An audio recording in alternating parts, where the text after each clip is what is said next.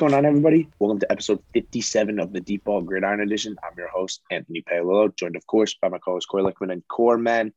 I mean, this whole season, it just has not disappointed us in one bit. In this divisional round, it was the best weekend of football that I probably ever watched. I mean, some of the games, the last game, of course, I mean, game of our lifetime, I guess maybe we could even peg it as right now. I mean, that was just unbelievable. I was amazed at how good all four games really were. So, uh, yeah, definitely excited to recap this. I mean, we're recapping this on what a Wednesday, and it just seems like it's so long because of how awesome those games were and how long we had to wait. But we're finally here, and I'm excited to finally get into it. Yeah, Per, I mean, kind of seemed like the games like got better as they as they went on, starting from like the Cincy game all the way down to like the Chiefs Bills games. Like honestly, four great games settled by three point. I mean, yeah, the last one six points, but yeah, I mean honestly, unbelievable weekend. And like I said, I'm not. I mean, I'm not really surprised. Has been crazy season all year, so definitely um, ready to recap these games because they were they were pretty outstanding. Yeah, all four games ended on a game winning play. Obviously, the three field goals in the first three games, and then the last one, which is the game that we're going to start with, being the walk off touchdown. Core, when you have a matchup between two of the best young quarterbacks in the NFL, I remember even saying this. I was like, please just don't let it be like a 10 3 or a 10 7 game. And boy, did this game not disappoint us at all. The Kansas City Chiefs win 42 36 in overtime, thanks to 25 points scored in less than two minutes left in the game plus overtime. I mean, back and forth. Josh Allen and Patrick Mahomes went late in this one. And at the end of the day, it came down to a 50 50 chance, and Josh Allen picked wrong in the coin toss. I mean, my instant reaction from this is that hopefully we'll see these two match up for the next decade and we'll be treated to a lot of games similarly like this. But I mean, it was unreal this game. I mean, I, like I said, I don't know where to even unpack. I mean, both of the quarterbacks were flawless. Gabriel Davis, unbelievable. But in the end, Mahomes had the ball less, and he was able to find Travis Kelce for a spectacular catch. And the Chiefs are moving on, and Buffalo goes home as one of the most undeserving teams ever to be eliminated from the playoffs, if you ask me. And Josh Allen throws nine touchdowns, zero interceptions in the two postseason games, and he finds himself has a season cut short. Like it, it's unfortunate for that, but unfortunately, one of these two teams had to lose, and uh, yeah, it's upsetting. But I mean, boy, were we treated to a great one. Yeah, I mean, my instant reaction was like before someone even lost, like it, it's kind of a shame that like one of those one of these two teams had to lose this lose this game because honestly, like both these teams, I think winner of this game, like definitely capable of winning of winning the Super Bowl. Like it's a shame the Bills had to uh, go home, but yeah, this game was pretty crazy, especially the last few minutes of this game. Like it just seemed after the Bills made this game 29-26, like these teams could have played for 45 straight minutes and I don't know if anyone was going to get a stop. Like both offenses just were clicking on all cylinders and I don't know, the Chiefs defense, Bills defense, like kind of was a little bit of Swiss cheese defense, but maybe it's just how good the offense was. I mean, this is just elite play from uh, from both these quarterbacks. Who personally, I think, I, would say Patrick Mahomes is the best quarterback in the NFL, and I'd honestly say Josh Allen is number two. I know Tom Brady, Aaron Rodgers are both good, but I don't know. I think these guys are one and two. Just their versatility, being able to run the ball, obviously on the run, throwing balls deep. Like these guys are just super talented. Um, yeah, I mean, the Chiefs, we know uh, they've been here. They they're heading back to the AFC Championship game for for another year. But yeah, honestly, like it's just you don't even know what to say. Just yeah, just like these two quarterbacks, you hope to see them go back and forth for, for a while. And honestly, like saying that, like I would not be surprised. Game if the Chiefs win the Super Bowl next year, I can you could honestly book. I think a, a Bills, unless they announce the uh, opponents already. I think a Bills versus Chiefs like week one matchup would be would be kind of nice. But yeah, honestly, uh, Gabriel like Gabriel Davis, 201 yards, four touchdowns. Like no one sees that coming. Just just an unbelievable game overall. And yeah, the Chiefs move on and they have a, a dated home against uh, Joe Burrow and the Bengals. Yeah, listen, we'll get to that game in a little bit because it would be unjust if we kind of didn't break this game down a little bit more and kind of sped past it. We've mentioned the two quarterbacks. I mean, we'll start on the Bills side of things if you ask me, because unfortunately for them, their season comes to an end. But Josh Allen, 329 yards and four touchdowns in the air, added another 68 yards with his legs. It seemed like Kansas City's pass rush honestly did do a decent job of getting to Allen, but both of these quarterbacks, but even Allen too, like his escapability was great all game. I mean, when it was a third and short too. They designed up that QB counter or QB power, QB sweep to the left side or to the right side, and Allen is running through defenders or running over. It was just a flawless performance, like I said, from Josh Allen. I know they really took Stefon Diggs out of the game, Kansas City, but Gabriel Davis said that's no problem. He caught that 75 yard touchdown pass where Josh Allen throws the ball absolutely on the money, an absolute dime. And then Gabriel Davis, I believe, I want to say it was Mike Hughes was the one that he absolutely shattered on one of his touchdown routes, which again, Gabriel Davis is what a second year player. I believe he was picked in the fourth round last year, kind of really coming into his own. A guy who's caught a lot of touchdowns in his career, but maybe doesn't get the recognition he deserves in Buffalo. I definitely think he's could be a, a big piece emerging for them in their future. But I, core, the biggest thing for Buffalo and what's going to kill them the during this offseason is that with 13 seconds left, you had a three point lead and you managed the Chiefs to get about 45 yards. Yet they didn't squib it, which Sean McDermott's definitely going to have to eat on the decision. I think that if he could go back, he would. And honestly, I do think that squibbing it, like it, it definitely would have helped if you ask me. I don't know if it would have helped enough because the Chiefs, it, it was still just the way that they played it. I thought that to not play a couple, like to not really have a guy in Kelce or Tyreek Hill's face, I think, is like a little. They they just made it way too easy. They almost played way too scared in those 13 seconds, and that ultimately was their downfall in a sense because they gave up so many yards underneath. And then even that count, like those two plays were just like almost effortless by the Chiefs. Yes, you could give the Chiefs props to their execution, but Buffalo, if you actually made it just a bit too easy because they were so nervous that they were going to lose it, that they ultimately did. So Leslie Frazier, the defensive coordinator there, had an unbelievable season. But if there's one thing from that, he will definitely be all thinking about that last 13 second drive that the Chiefs were able to orchestrate yeah, first on that with 13 seconds left on that kickoff, my perspective, like, like you can't have Tyler Bass just boom that through the end zone. Like, I think you gotta force some type of return, whether it's a squib or like hit like maybe like a high kick to like 10, 15 yard line. Like, you gotta make the Chiefs return that kick to take some time off the clock. There's literally only 13 seconds. Like, you can't let the Chiefs just start the ball at their own 25 yard. Like, yeah, they're at their own 25, but they got three timeouts and it's Patrick Mahomes. Like, I think you got like you got to force a return, take off at least three, five seconds off the clock um, regarding the return. And then, yeah, I mean, yeah, you have to realize like the Chiefs had three timeouts and, and Travis Kelce, Tyreek Hill are just both like elite playmakers with the ball in their hands. Yeah, like it just seemed like I don't know, they were just playing very conservative, just like deep. Like they didn't want to like get beat over the top. And Patrick Mahomes is just throwing like short passes, and Tyreek and Kelce are just picking up yards and just finding holes in the defense. And then yeah, Harrison Butker obviously like didn't have a great game, but I mean obviously the top kicker in the league. Like I was confident he, he's cashing. Like all they had to get to, in my opinion, was like the 40 yard line to have a chance. So I don't know. That's just like my my take on it. Like the, the like you said, I think the Bills were playing a little a little scared, like they didn't want to like get beat.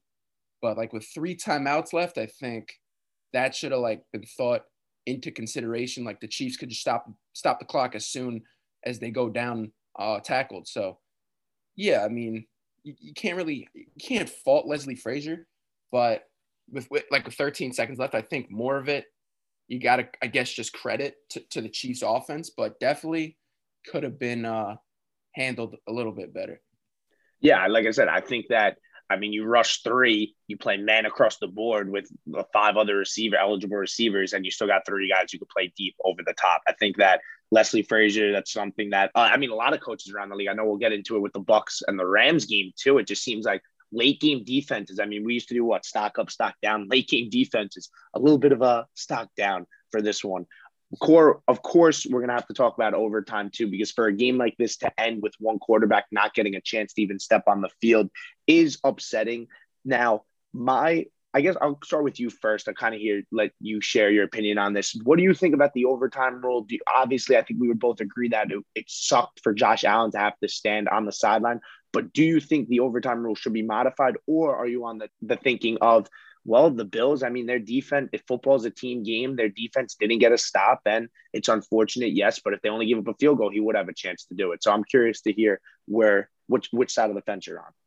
Yeah, I mean, I think definitely both sides have a legitimate case. Like your defense obviously is half half the game. Like you got to get a stop. But at the end of the day, I think I think it was just like the context of that, like just what was going on in that game. It was just obvious whoever got the ball probably was going to win the game. Personally, I think uh, I think I think the overtime rules should be changed. I think it has changed. Like in the past, obviously, it was like first team to just score anything like a field goal would just win the game. That kind that was not really uh great. They changed it to a touchdown. I don't know. I think it should be changed. Like both teams should get a possession, but I don't really know. It's like, or I saw something else. Like first team that eight points wins. Like you got to get a two point conversion to to win the game, but that that still wouldn't like guarantee the other team the ball. So it's kind of it's honestly kind of complicated, but I definitely think there should be some type of change where both teams receive the ball. I think I think it would be smart like both teams get the ball and then like if they both score touchdowns, then the next team to score wins. I think that would be somewhat fair. Like eventually your defense got has to come up with a stop. So I just think both teams do deserve a, a like a a possession with the ball because like yeah defense is half the game but obviously like buffalo has josh allen on offense like they get the ball first they're winning the game like you i think they deserve a shot with the ball so yeah i think this i think the rules should be changed like slightly but like a full quarter of play after like four foot after already four quarters i think might be like a little bit too much football just like the injury like risk could be there so yeah, I think both teams definitely deserve possession of the ball and should be slightly changed. Yeah, listen, that's the problem with football being it such a physically demanding sport. Like, I mean, your chance of injury if you're playing another 15 minutes rises like crazy. So I think that's maybe some of the people's worry that if they were to play the extra quarter, that would happen. I, I like your proposal though. If you like, like if you score the touchdown, they still get a chance to match you, and then from there to sudden death. Yes, I think their main argument there would probably be like, well, you could play another 12 minutes of football there. Like that could get a little dangerous. What I do think is interesting about that though, too, is that maybe you implement. I don't. I don't know. Like I, I, like the first to eight one too. I think the first to eight is another interesting caveat. But again, you're still going to run into the same problem because what team is going to score and then not go for two right away? You know what I mean? Of course they're going to score and go for two. But I think I might be able to get behind the one that you were going with there. And then who knows? Like if the first team scores a touchdown, then they almost have to decide: do I want to go for two here, or do I want to kick an extra point? Because like so let's say the Bills are able to get the ball back, and the Bills are down seven, right? The Bills score, and they're probably going to be like in their mind, well, we're not giving our defensive ball back. Let's go for two for all the marbles right here, and if we get it, we do get it. So definitely going to be something that the committee is going to have to sit down with and talk about in league meetings come this offseason because it was on full display. I mean, a couple years ago though, the Chiefs did get kind of screwed here too with the Patriots getting the ball first in overtime and the Patriots scoring. They, I remember, were even trying to propose a rule where somebody like the teams knew who was getting the ball to start overtime, which I think that's pretty cool. And everybody shot it down. But now the Chiefs are almost like, well, thank you for shooting it down because you just helped us. But our rule could have definitely helped you, Buffalo, which I think that would have. You know, maybe Buffalo changes their. I don't. I don't really think they could have. You know what I mean? You definitely still wanted to go up the field goal, but besides that point. Cora, I want to kind of bring it back to the quarterbacks in a sense because maybe we haven't given them enough praise that they deserve. I mean, both of these guys, like I said, over 65 yards on the ground, over 325 yards in the air. I mean, all game, it just seemed like the NFL has become such a quarterback centric league that you can win without one core, but when you have that guy at the quarterback position, I mean, you're never out of a game. It's crazy how transcendent some of these guys are at this position. And for Allen and Mahomes, two younger quarterbacks, both draft Mahomes in 2017, Allen in 2018. The job that Kansas City and Buffalo has done developing these guys, giving them the right tools to succeed is unparalleled. Nobody else in the league, everybody else in the league has failed, or maybe I shouldn't say everybody else, but a lot of other teams have failed doing this. But they've given them the necessary weapons to succeed. They've given them the right coaching. They've built the right culture in their buildings.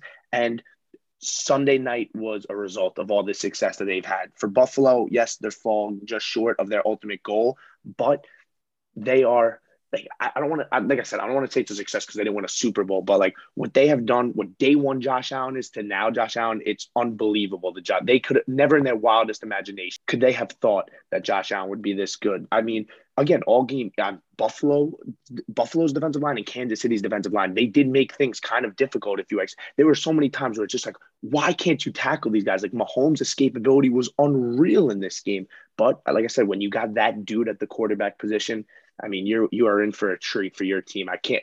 It, it, it, pains me. You know how lucky Bills and Chiefs fans are that they get to see these guys go out there and make whatever play that they want, throw whatever ball they want, and with 13 seconds left, Kansas City fans like this. That's all right. We got Patrick Mahomes. He'll figure this out. Like that's that's nuts. I mean, hats off to these guys. Hats off to their organizations. And like I said, you just hope that for the next 10 years, we're not robbed of any of these mat because these matchups are going to be awesome.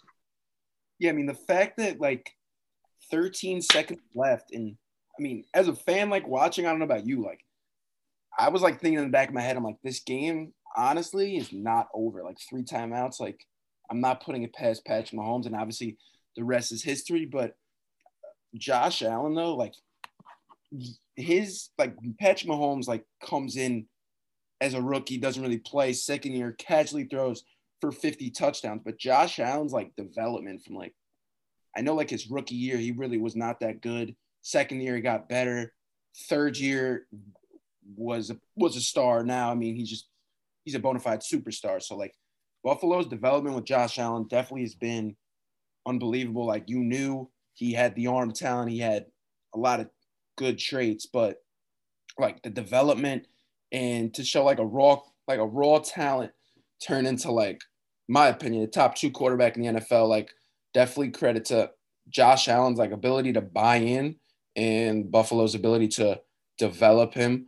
But yeah, I mean, to have both these quarterbacks are like, I don't even like, I don't know if it's like clear cut. Like, if you're telling me, do I want Patrick Mahomes or Josh Allen?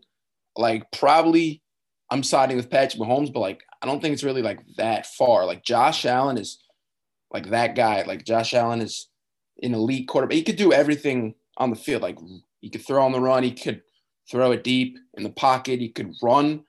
I don't know, he could just do everything. So I just think both these quarterbacks are the two best quarterbacks in the NFL right now. And I think going forward, that's not going to change. So I'm hoping this turns into like a rivalry because both these quarterbacks, honestly, the future, I mean, the sky's the limit for both these guys. And um, hopefully, at least like, uh, hopefully, both these guys could like lead their team to to a Super Bowl because both these guys are uh, just outstanding talents.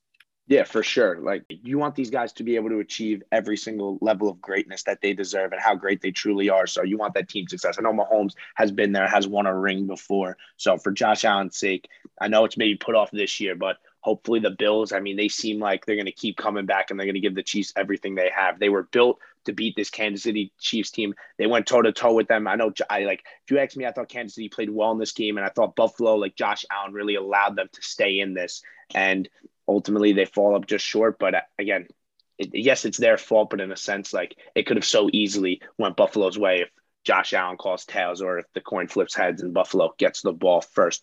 One last thing I do want to mention, Core, because it was just absurd, and I would be a little upset if I Tyreek Hill that touchdown that he scored I mean, Tyreek Hill could win an Olympic gold medal. I'm so fully convinced. That was absolutely ridiculous that nobody caught him and that he just is able to run through anybody. He's throwing peace signs up in front when he defenders are in front of him. The one thing I will say about this I didn't like how they didn't flag him on it. I think that the way that the taunting penalty has been this year, the fact that he was able to do that, and yes, I think it would have completely taken away from the game. I don't think it should have been a flag, but the way that the NFL has been officiated this year, for them to not call that taunting penalty, I know it ultimately didn't matter because Buffalo ends up scoring on that drive anyway, but maybe it takes Buffalo an extra eight seconds to score, and then Kansas City only gets the ball back with five.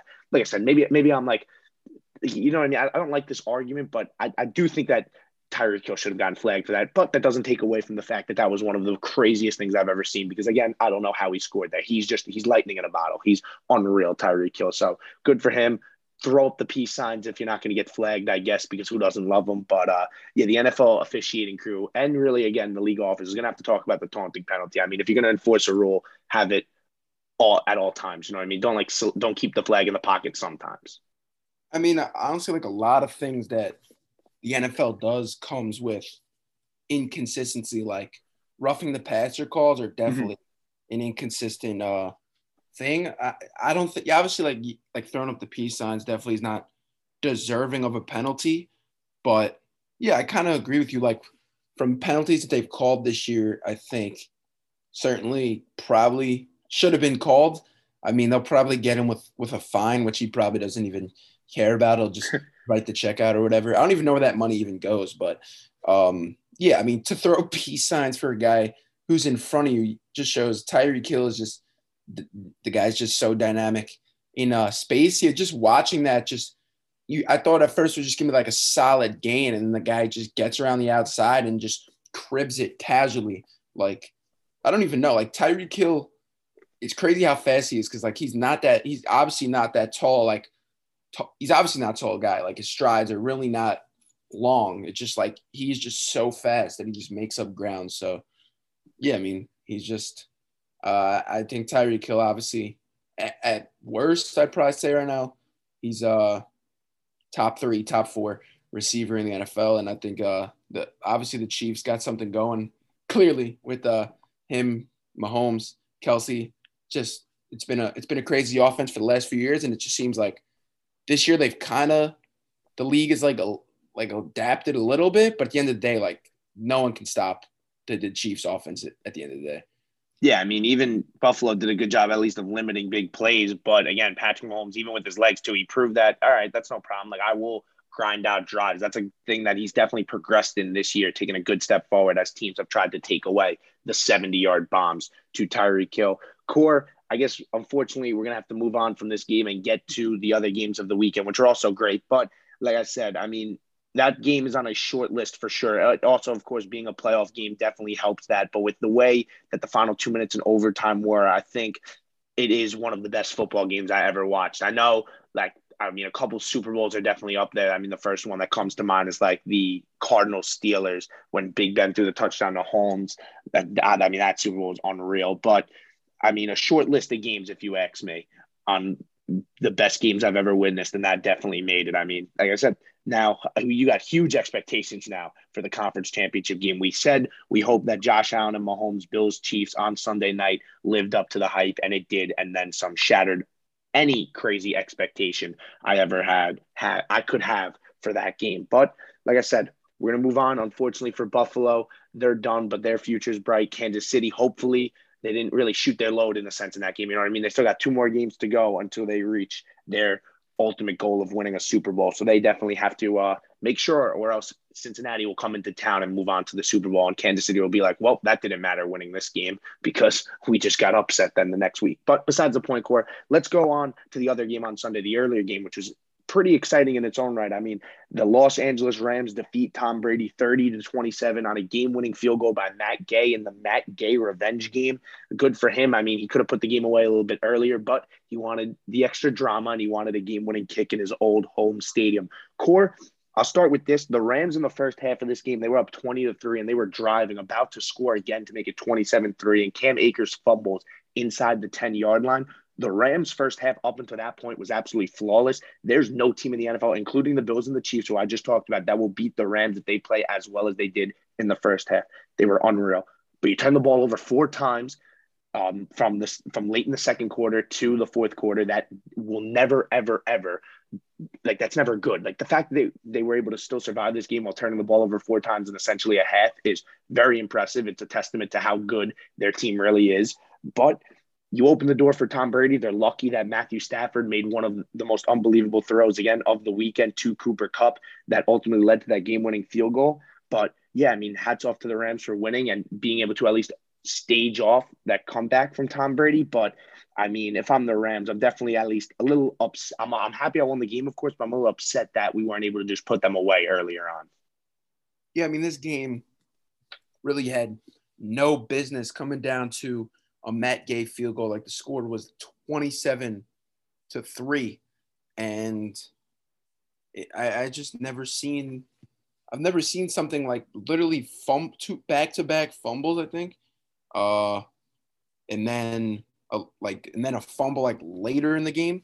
I don't know. It was honestly pretty crazy just to see like uh, how how the, the Rams were kind of like folding at that point. But hey, after the Bucks scored, uh, make it 27-27, Matthew Stafford showed like he's not just some stat patter from Detroit. Like he really is a really good quarterback. Finds Cooper Kupp on an absolute dime downfield to set him up for the game-winning uh game-winning kick. But like you're right, before those turnovers occurred, um, the Rams, even without Andrew Whitworth at uh at, at on the offensive line in this game, they um they, they were playing absolutely dominant on both sides of the ball. Honestly, like the Buccaneers really had no answer, no, nothing going um, before these turnovers were occurring in, in, in this game. And the Rams uh, on both sides of the ball, I think, I think if they do end up getting to the Super Bowl and playing against the Kansas City Chiefs, I think the Rams' certain advantage is, is definitely going to be on the defensive side of the ball because obviously, like the defensive line with uh, Aaron Donald, Leonard Floyd, Von Miller is pretty pretty elite. And then you got Jalen Ramsey, who did get burned in this game uh, by Mike Evans on that deep touchdown from Brady. But I don't know. I just think the Rams defense is better than the Chiefs defense, especially if I don't know if Tyrann. I mean, by then Tyrann Mathieu probably should be good, but Tyrann Mathieu in that game definitely hurt Chiefs defense. But overall, I think the Rams on both sides of the ball are are the best team in the NFL when they are on, and yeah, they proved that in this game. And I don't know what the future holds for Tom Brady. He almost had another comeback in this one, which would have been pretty crazy. And no one even would have been surprised because because it's Tom Brady. So I, I personally don't think Tom Brady retires. I think he comes back next year. But for him to say out him and say like he's uncertain about his future, I think like makes you think that maybe Brady has really not that many years left. Maybe he's really like considering retirement after maybe like one or two more years, if not this year. So uh, I'm curious to see how uh, that goes. Yeah, I'll start on the Rams side of things, and then we'll get to the Bucks. Definitely, I want to discuss the Tom Brady thing because, yeah, for him to come out and say something like that, I mean, never really has signaled that it might be close to the end. And now it's almost like sprinkling in a little things. But yeah, the Rams, I mean, the defensive line you mentioned, they got to Tom Brady all day. They made things very uncomfortable for him. I thought Tristan Wirfs being out the right tackle, the all pro right tackle of the Tampa Bay Buccaneers, was a huge loss for sure. I mean, Brady, again, at this stage in his career, a guy who has done a good job of like staying upright, and the Buccaneers do such a good job of protecting him in the pocket. So Von Miller's coming off the edge. He got a strip sack in this one too. I mean, definitely made things uncomfortable for Brady, especially in that first half too. The Rams are doing a good job getting good field position. The Buccaneers were kicking kickoffs out of bounds. So stuff like that doesn't help at all for sure. And then, like I said, maybe a little bit of a self implosion by the Rams and when you do that against Tom Brady, doesn't help. You mentioned that touchdown that Ramsey gets burnt on. It's a beautiful throw and a beautiful route by Mike Evans, who in his own right, again, is a Pro Bowl wide receiver. So when you give a great quarterback a chance to come back in the game, he's going to take it 10 out of 10 times. And Brady, again, showed you why he is the best to ever do it. I mean, again, that would be crazy if Tom Brady's 24 point comeback on this Rams team was the second best comeback he had in his career. To put it like that. I mean, that's definitely nuts. I know I mentioned earlier to Matt Gay, he missed a field goal in this one, 47 yards short. That gave the T- Tampa Bay Buccaneers another chance to come back and they end up scoring to make it a seven point game. Again, when you let these teams hang around, good teams hang around, they take full advantage of it. Luckily for the Rams, they didn't get burned because Cooper Kupp in his own right is unreal. I mean, he caught that long touchdown pass and then that play on Antoine Winfield, he catches down the middle of the field. That's a big time throw. So for the Rams, at least, they definitely want to they want to clean some stuff up offensively and not turn the ball over for sure. And again, when you get up on a team like this, put them away. And now, Core, I'll go over the Bucks a little bit here because Tom Brady. I mean, you can't say that not expect a boatload of people to start speculating and stuff like that. I'll start with what I personally think. I think he'll be back, but I think he's like I think him like signaling this, yeah, it's just almost like it's gonna. I think I said maybe last week or two weeks ago that I thought maybe I had three years left. I'm gonna go down to two now. I don't feel great about that. I think that there's a real possibility though if Brady and the Bucks won the Super Bowl again this year that he would have just walked away from that because the Buccaneers they go into the offseason not a whole ton of cap space. They're gonna they might lose Chris Godwin. Ryan Jensen's a free agent. Ndamukong Suh's a free agent. Leonard Fournette, who came back in this game and looked pretty good, also a free agent this year. So for Brady, you know what I mean? It's almost like if he wants to give it one more ride, he's got to have everybody by his side. And he also himself needs to be at full 100% committed. And from what he's signaling, I, I, I, Brady, Brady's gonna. I, I truly believe Brady will play this year, but I definitely think that like after beyond next year is definitely a big time question. And if the Bucks like don't do a good enough job of really surrounding him with what he needs, I think that there is a real chance that maybe the Brady after this next season goes, all right, like see ya. But I, I don't know, like for Tom Brady to go out after this game, I, I can't I can't see it. Don't see it happen. Yeah, I mean, I think Tom Brady is is certainly going to come back for another year. I think Tom Brady is a guy who, well, like at least like if his performance, which is not going down, I think Tom Brady's a guy who like the second his like performance does decide, does start to decline, I think he, he's a guy who like he, he's not to be able to like be a quarterback. Like Drew Brees kind of was falling off. Big Ben, those guys are falling off. I think like the second Tom Brady falls off, which I don't think will happen. But if he does, like I think that's like a second, like he'll just be like, I think it's time to call. Like I think he's similar to a guy like LeBron in the NBA. Like both those guys, I think the second they just like fall off a little, I think that's when they'll just like call it. But in this case, I think a loss in the, in the NFC divisional round, I think that's just not like a the competitor that I've seen Tom Brady be over the course of the years. I think uh, it's just a tough way to go out. Like I know he's got seven rings, and he's probably like doesn't really matter. I mean, he's probably not even thinking that, but like I'm saying, like it probably doesn't even matter. Like you already got seven rings.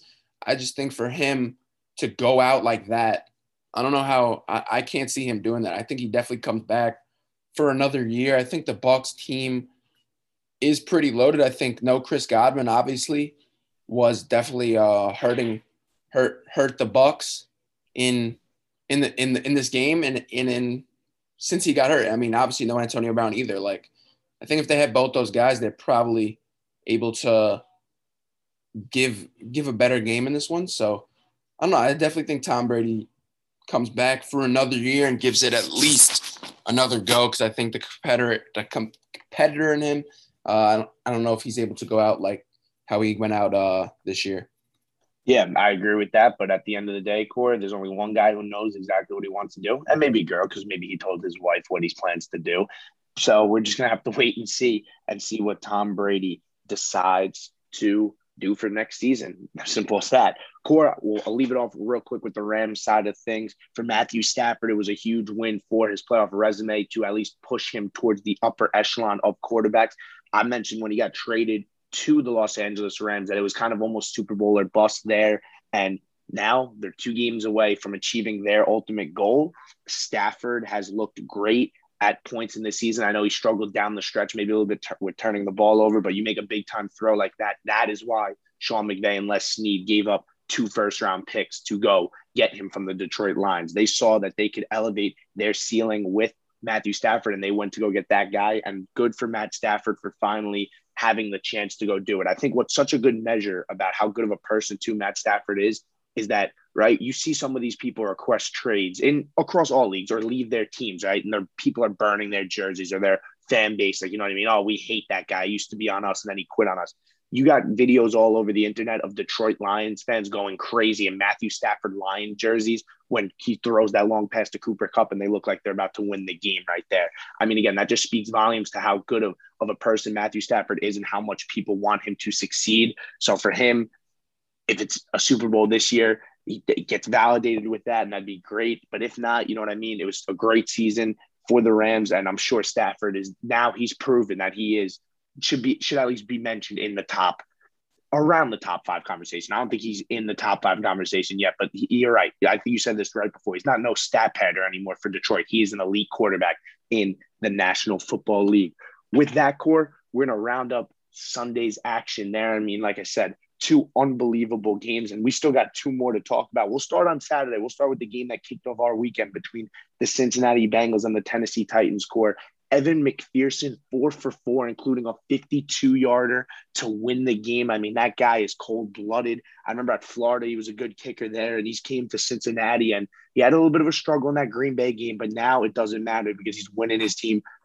He's winning his team playoff games. Joe Burrow under a lot of pressure in this one, but his defense had his back a little bit. I know they got that late interception on Ryan Tannehill too. Then he sets it up with a nice completion to Ja'Marr Chase to get McPherson into range for the Cincinnati Bengals, what a quick turnaround core. I mean, obviously Burrow getting drafted first overall in 2020 to now an AFC championship appearance. I guess in, in their wildest dreams, they couldn't have imagined them being this successful. So good for the Cincinnati Bengals. The Titans will tell you they probably they definitely should have won this game, but the Bengals seized an opportunity, they and they ran with it. So hats off to the Cincinnati Bengals on this impressive victory.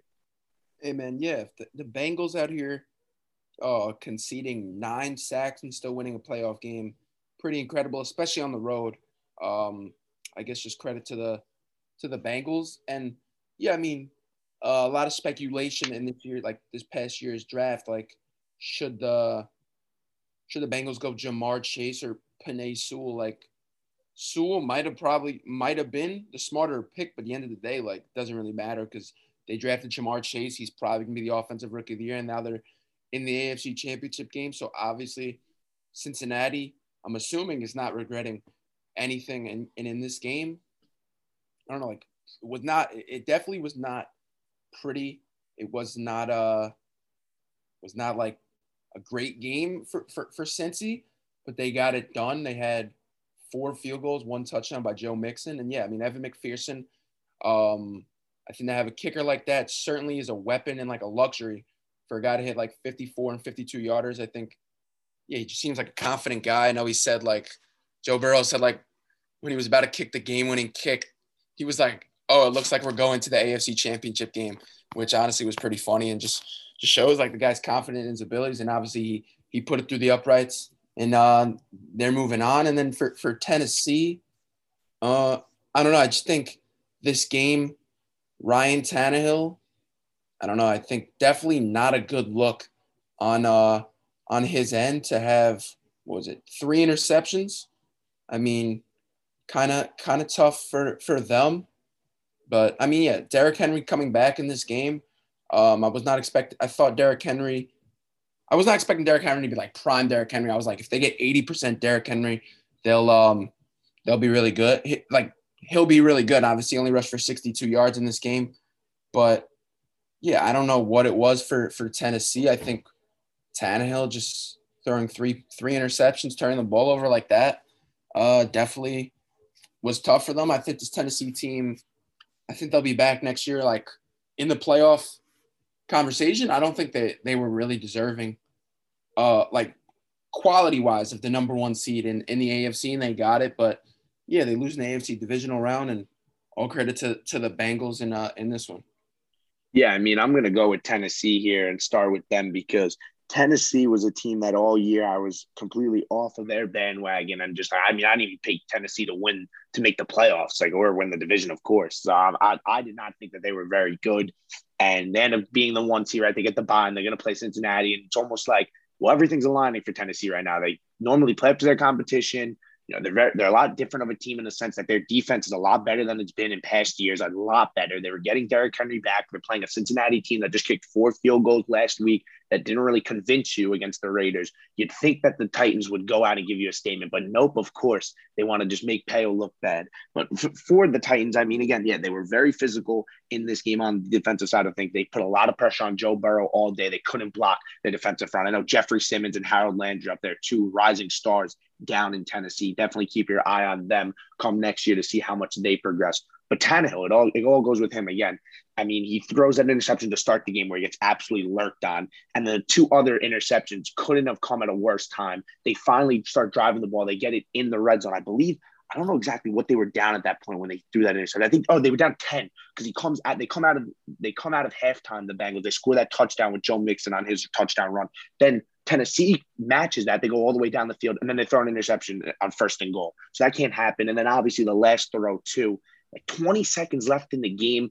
You're like, you're out still outside of field goal. Why are you forcing that throw into a three person window. Like I don't know, Tannehill, I, I didn't I didn't love it. And the Tannehill, you're a guy who has gotten maybe a lot of slander in the sense that oh you've just handed the ball off to Derrick Henry and you just have to manage the game in the sense and yeah you looked really good on your play actions throwing to guys with a lot of space around them but this isn't a game to cool your doubters right now when you I don't want to say I'll, I'll never say single handedly it's a game of football you know what I mean but Tannehill he'll look back at some of his decisions he'll be like wow I really wish I had those back because they definitely could have altered this game I know the Tennessee Titans I mean the real life they had in this game was when uh, who um, Amani Hooker got an interception. All it dips off Perine's hand after they scored. Then they throw that he throws a beautiful touchdown to AJ Brown, and that was it for them. They tied the game up at 16, and then it went from there. So yes, you see some flashes of Tannehill when he throws that touchdown pass in pretty contested coverage, but AJ Brown also makes a great play on it.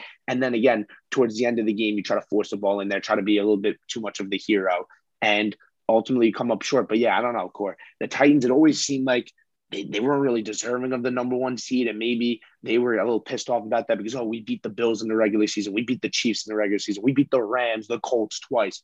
But you kind of show this, you know what I mean? Yes, like your defense was great, but I mean, you lose a game again where you you should have really they should have won this game. It's definitely a sour note, and they're gonna have a long off season to think about how potentially they can continue this success that they've had the past couple years. Now they've made the playoffs each of the last three seasons, but now finally get over the hump and at least get into the Super Bowl and potentially win one because uh, I don't know if you can necessarily run it back. I know as crazy as it is, like I don't think they need major changes, but they definitely need to upgrade. And maybe I'm I'm not saying that maybe they should dabble in the quarterback conversation, but I mean you just saw what Patrick Mahomes and Josh Allen just did in the AFC. Joe Burrow's only going to get better. Justin Herbert's there too. Lamar Jackson's going to come back with a vengeance next year.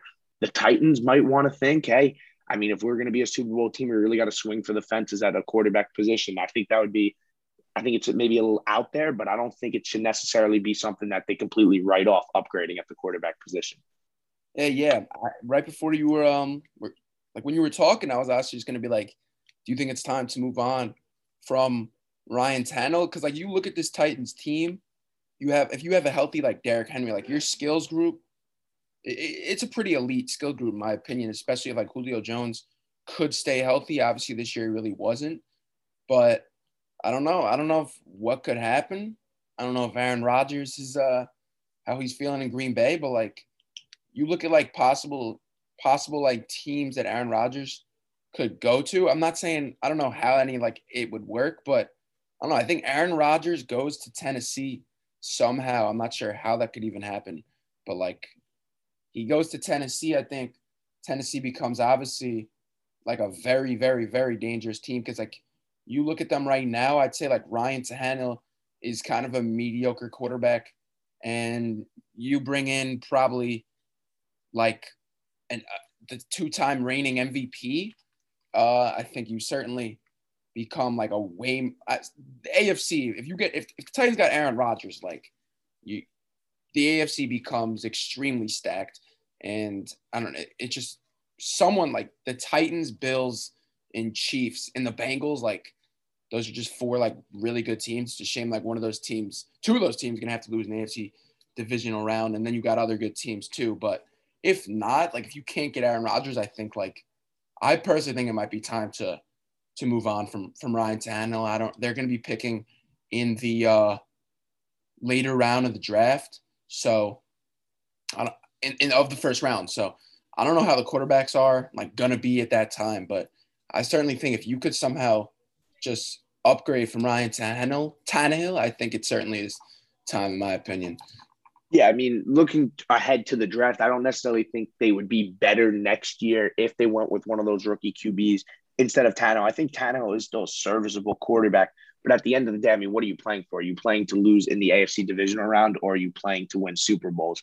And it comes with a lot of risk. Like you said, look what the Rams did this past season with Jared Goff moving on from him, even though he's taken them to the playoffs. I mean, what was it like three out of the four years? Even took them to a Super Bowl, and they go get Matt Stafford now. Even if the Rams were to lose this week, right? I still think people will say, well, the Rams' ceiling was a Super Bowl winning team with Stafford, with Goff. I don't think they could have said the same thing.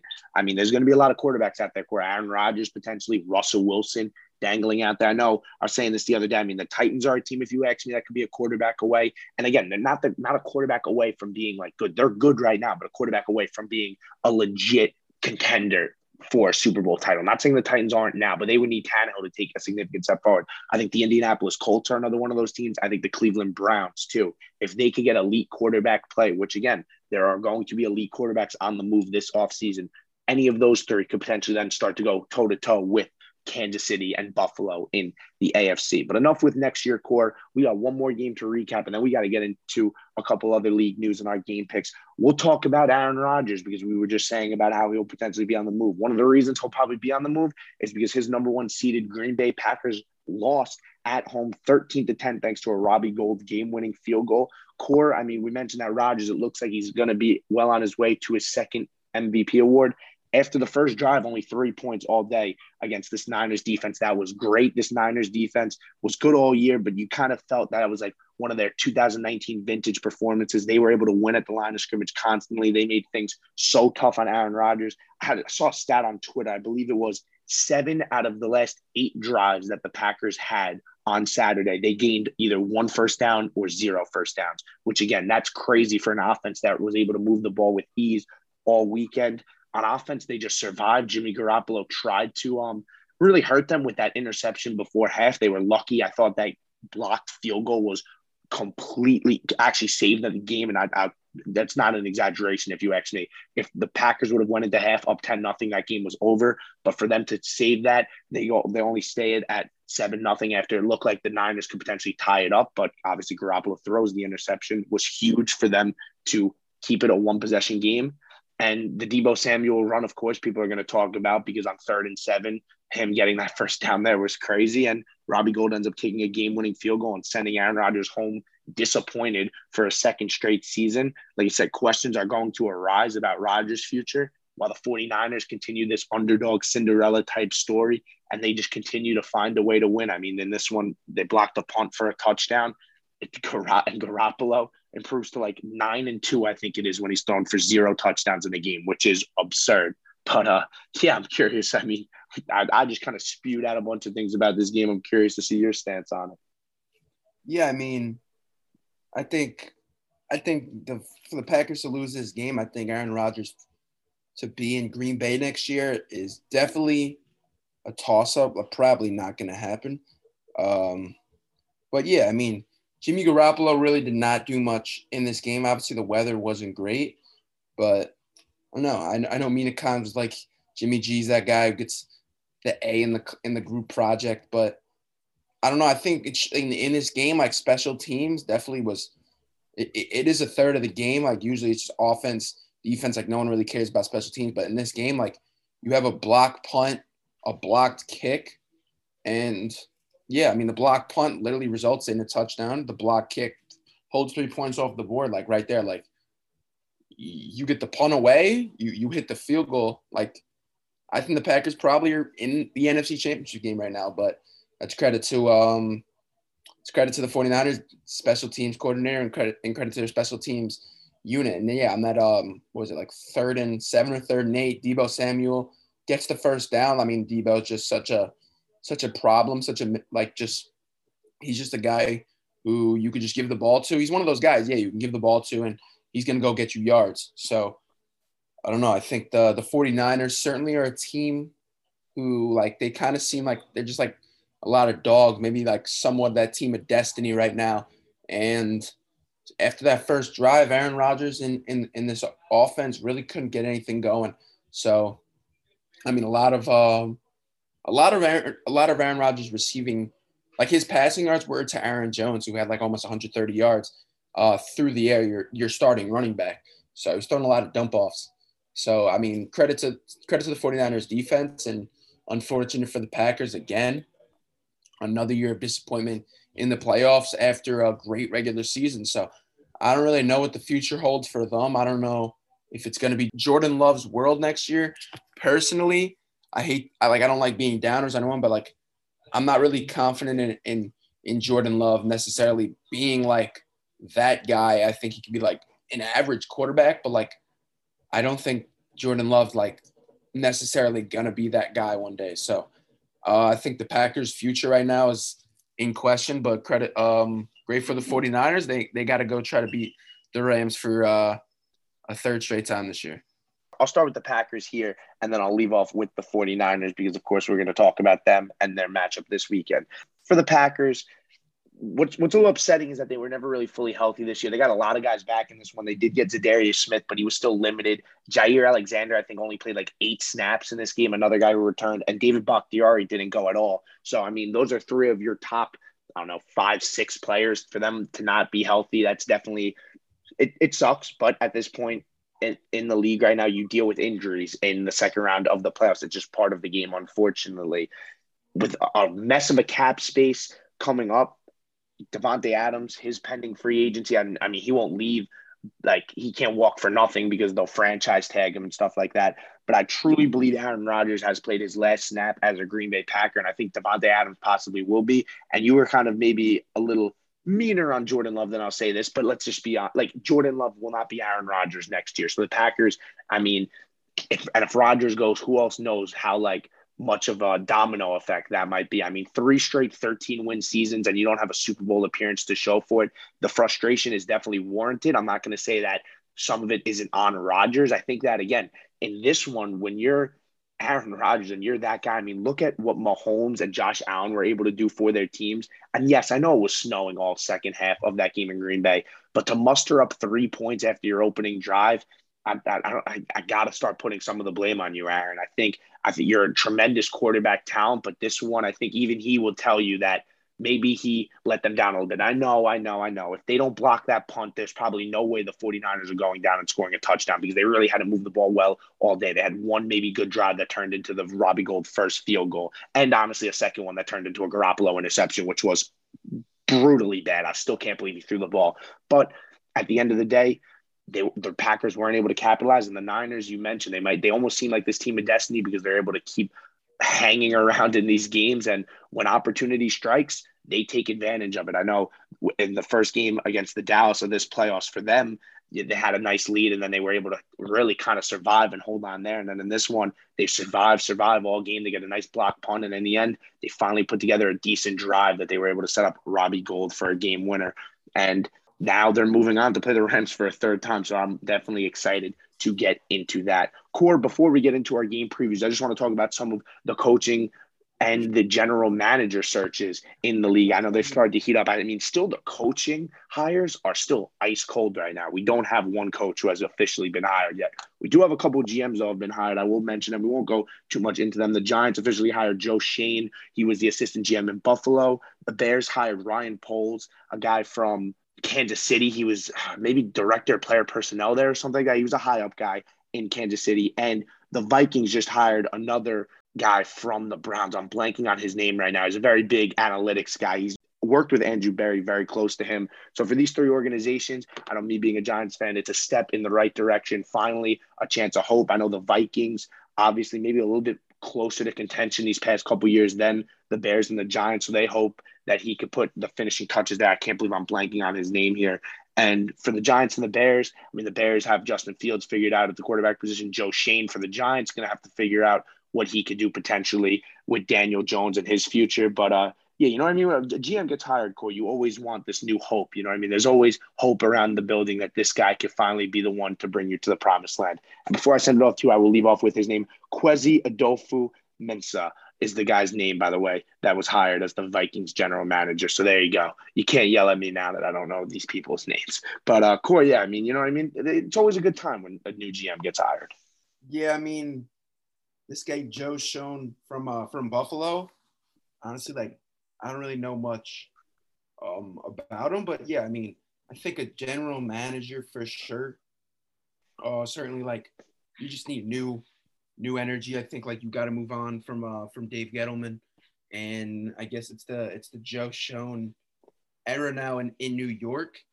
So I don't know. Yeah, I think but I think I saw something that he wants to. I think he said he wants to build the offense around Daniel Jones. So I'm kind of I'm kind of for that. I think Daniel Jones um hasn't really been giving like like I, I don't I don't know if Daniel Jones is ever going to be like a star in this league, but I don't think like he's ever been given like a full like legit uh fair chance. Like like he's had bad lines. He's had a lot of injuries at wide receiver, just stuff like that. And I think to, like I think how Mike Mike Glennon played at quarterback uh, down the stretch last year, I think just shows like I think that kind of helped Daniel Jones' case for sure, just to show like he was able, definitely able to do a lot more than Mike Glennon. So yeah, I think I think Daniel Jones could be could be decent. So I think Joe Schoen, uh, I'm ready for uh, I guess I'm ready for this guy's new era. John Mara in their press conference today mentioned how they've done everything in their power almost to like ruin Daniel Jones in the sense they've given him absolutely nothing, which is 100% true. I agree with you in the sense that I don't think Daniel Jones may not necessarily be this top five quarterback, but for sure, I don't think we've seen Daniel Jones's ceiling. I think that there is some potential there for sure. And hopefully, Schoen and whoever he hires as the new head coach of the Giants can bring out the best in him. Core, we'll talk about one last piece of news in the NFL before we get on to our championship round preview. We'll talk about Sean Payton stepping away after 16 years coaching the New Orleans Saints.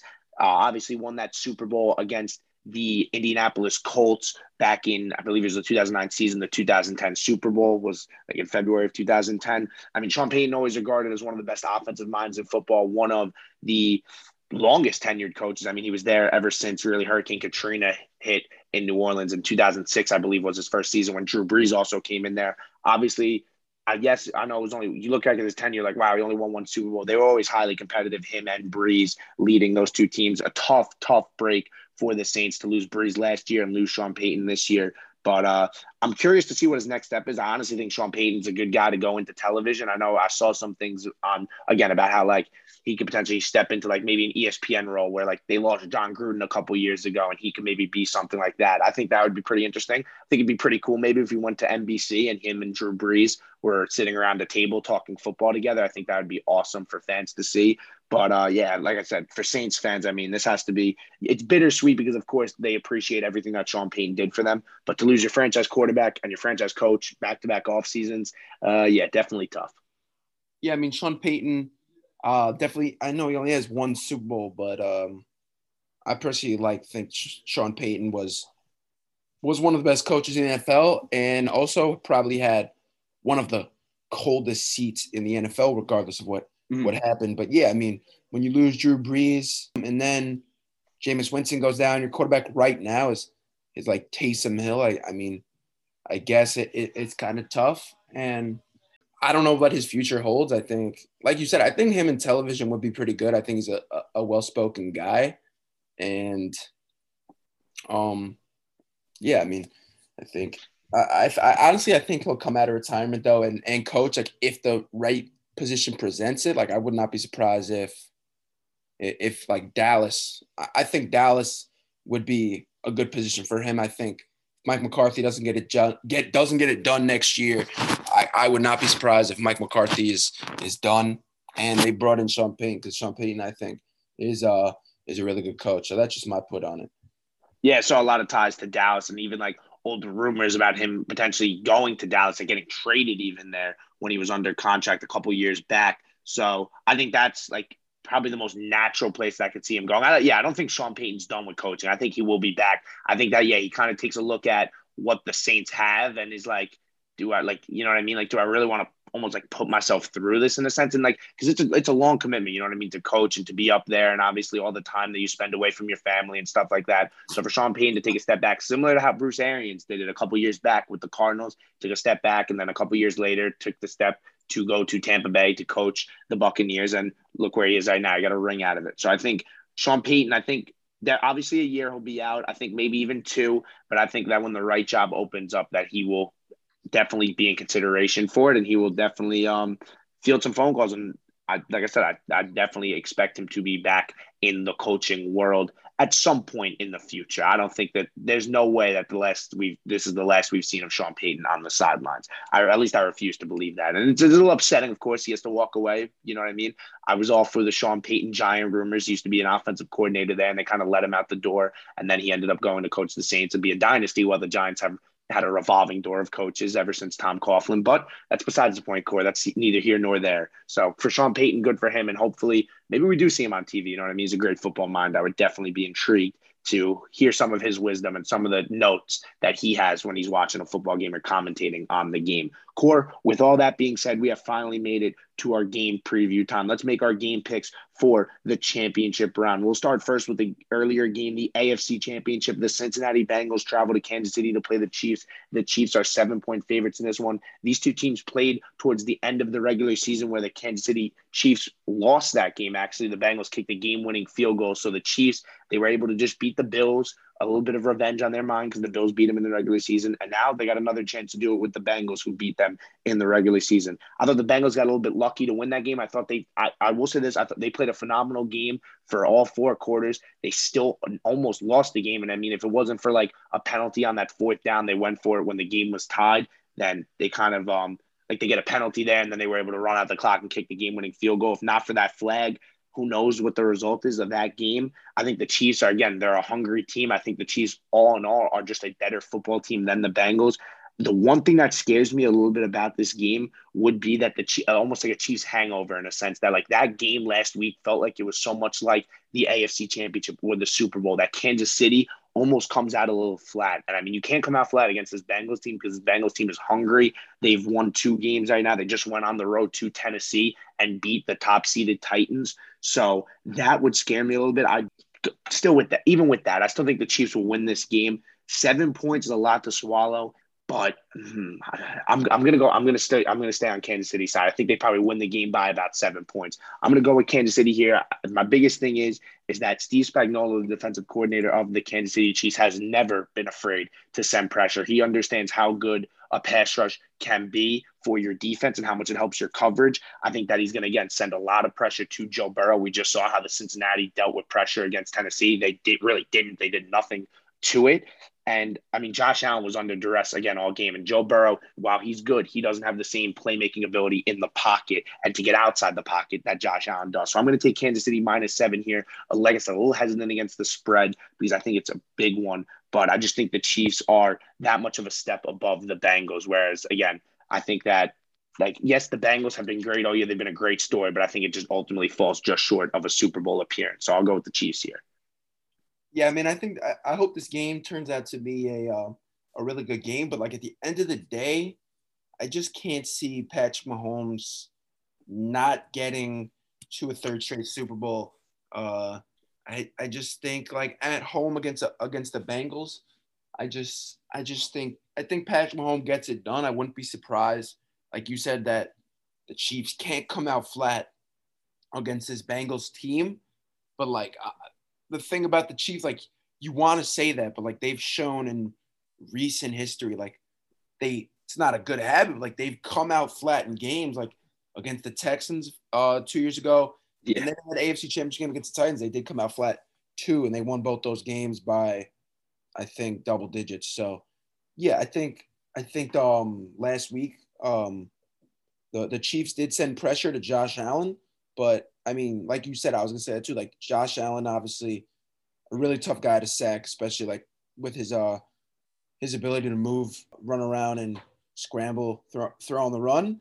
Joe Burrow's a really good pocket passer, but he doesn't really he doesn't necessarily bring that same type of same type of like athleticism to just scramble and avoid and seek the pressure. So I think if the Chiefs could get pressure on Burrow, I think it will definitely uh, throw off the Bengals. I think they'll be able to get to Burrow and sack him a few times. So I think at the end of the day, I think this will be a good game, but I'm honestly going to ride with Kansas City. And I think they'll cover minus seven and go to a, a third straight Super Bowl.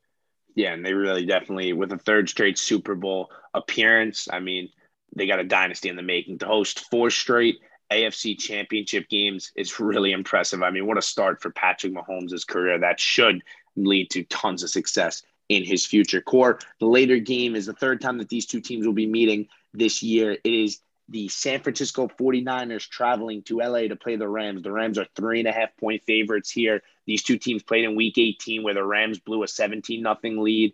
And the Rams kind of, um, I mean, it wasn't really a home game for the Rams, is what I'm trying to get at. The 49ers faithful were screaming and everything. They were getting all loud while the Rams fans, I mean, no noise from them they, they've taken some uh, precautions this week to try to limit the amount of Niner fans there. I always think that's pretty funny when a team has to do that in the championship round of the playoffs. Like, come on, fan base. Like, let's be real here. But I, I ultimately, it'll be a pretty split crowd for sure. Obviously, San Francisco not too far away from SoFi Stadium, of course. But back to things on the field core. Jimmy Garoppolo and Kyle Shanahan have really had a great success history wise against Sean McVay, which is crazy because nobody really has a great success against Sean McVay. I think Garoppolo in games that he started is six and one against him. I think they're six and zero oh in their last six games against them. That I do actually know for sure. So a lot of familiarity here. I'll say this: I think the Rams, like I said, if they play how they did in the first half against the Buccaneers and how they did against the Cardinals, there's no way they're losing this game to the San Francisco 49ers. And I love the 49ers. The 49ers are a pesky team, but even again against Green Bay, Green Bay kind of kept didn't put them completely off schedule. They had a chance to, but they just didn't score. I think that the Rams offensive line, I'd like to see Andrew Whitworth back healthy because the 49ers have done a great job this year getting a ton of pressure on things. And I think the Rams, like up front, you mentioned that their pass rush can be such an asset, and it really is.